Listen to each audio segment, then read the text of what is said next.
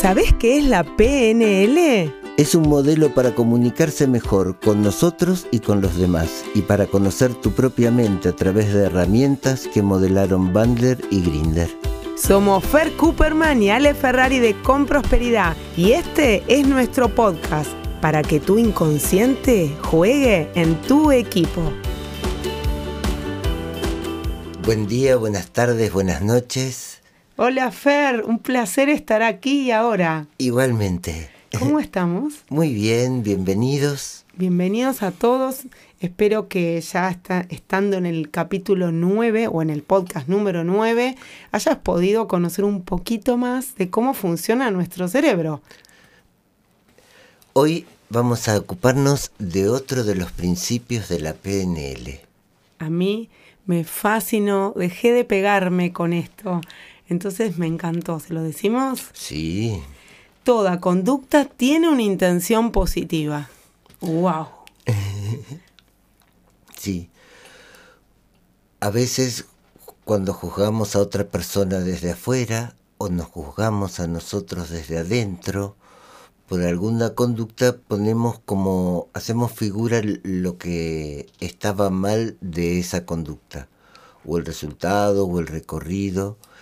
Y no prestamos atención a qué sentido tenía, qué buena intención tenía esa conducta, que no es casual que uno eligiera esa entre todas. Mirá, te cuento algo que lo aprendí después de mucho tiempo. Yo fui a los veintipico al psicólogo a trabajar mis obsesiones, porque era súper obsesionada con determinadas cosas. Por ejemplo, que la ropa esté por color y por tamaño. Y llegó un domingo que dije, bueno, voy a ordenar el placar, abro el placar y era impoluto, perfecto. Y dije, uy, esto está mal, algo estoy haciendo mal para estar ahí queriendo ordenarlo ordenado. Y dije, bueno, voy a buscar a alguien que me acompañe a trabajar el tema de las obsesiones. Bueno, lo trabajé, él me dijo, nunca te vas a curar, esto lo vas a seguir teniendo toda tu vida, hasta que conocí a la P N L y me dijeron, mirá, esa, esa actitud, ese comportamiento que vos tenías tenía una intención positiva. Cuando empiezo a recordar que cada dos años nos mudamos, mi papá era militar, la única manera de sentirme segura era obsesionándome por algo que podía controlar. Y tenía que ver con el control. Bueno, trabajé el control y nunca más tuve ninguna obsesión. Entonces, ¿podemos cambiar todo lo que queremos, Fer, con esto? Sí, y en P N L sirve también para reencuadrar. Oh, me encanta el reencuadre, vamos. Porque la intención positiva de eso y el poder tener esas distinciones, esa capacidad de control y de orden, se puede usar para muchas cosas muy útiles. Claro. Eh, digamos, la obsesión es como una estructura, no es un síntoma. Es una estructura de que el control este, me permite como un mecanismo para soportar mi angustia. Claro, obviamente, mudarme cada dos años era terrible. Y la repetición de algo facilita el control, por eso las compulsiones en, en la obsesión.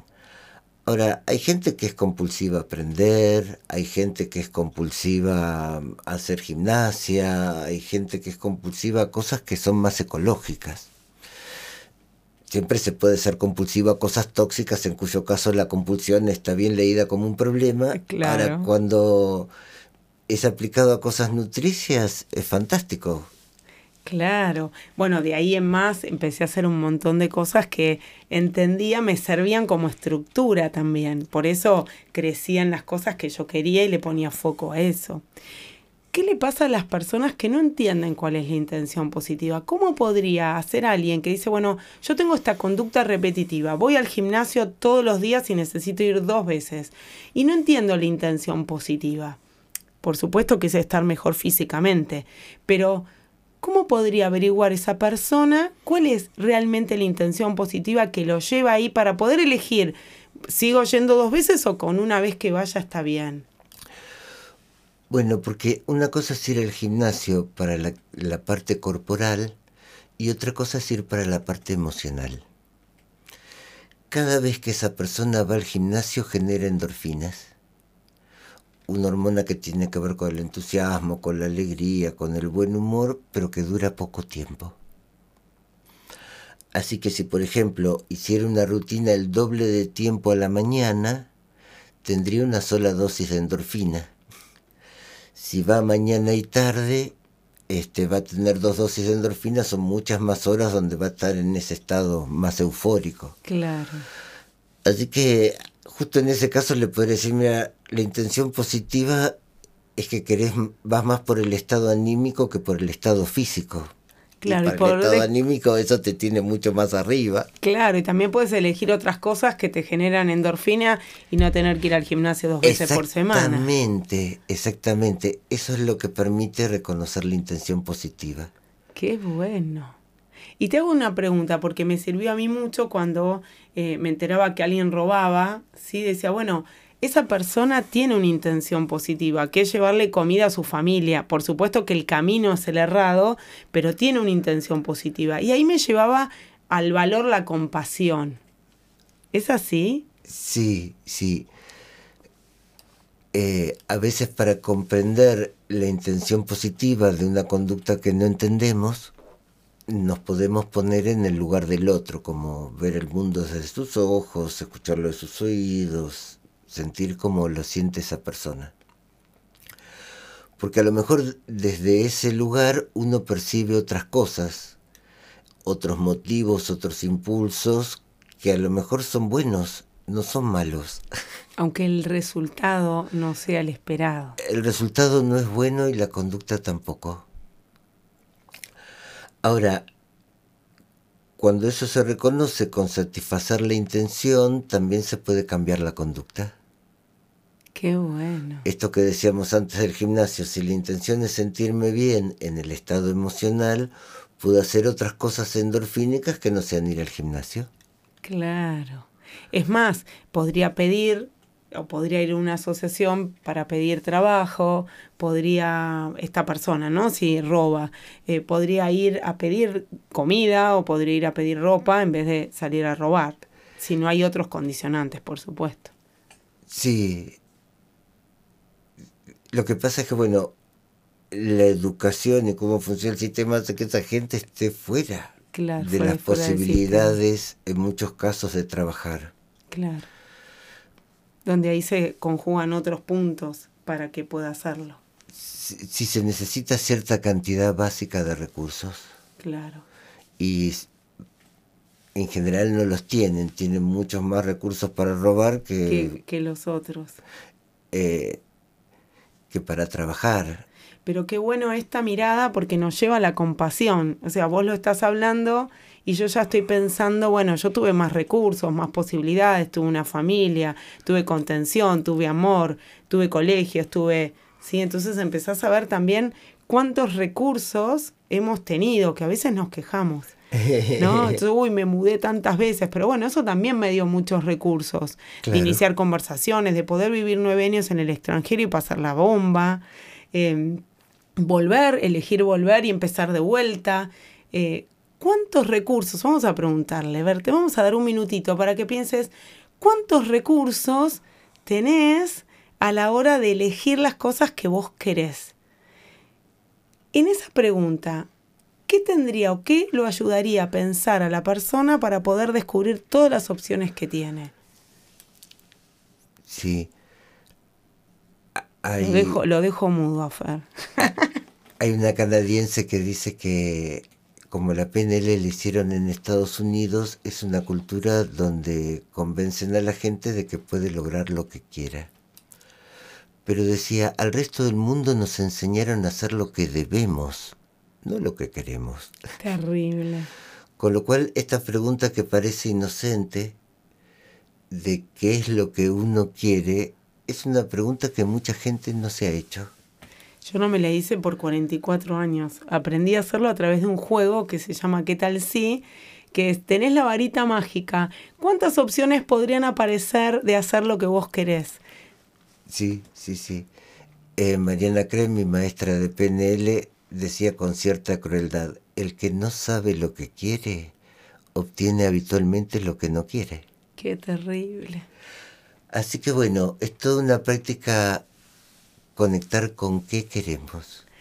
Con qué queremos y poder empezar a ver cuál es la intención positiva de hacerlo. Por ejemplo, suponete que yo trabajé durante cuarenta años en un lugar y ya estoy cansado de trabajar. Me gusta, me gusta mi profesión, pero ya estoy cansado de hacer eso. Podría plantearse, para ir por lo que quieres, cuál es la intención positiva de cambiar, en vez de pensar todo lo difícil que va a ser el cambio porque hace cuarenta años hace lo mismo. Eh, el cambio genera adaptabilidad.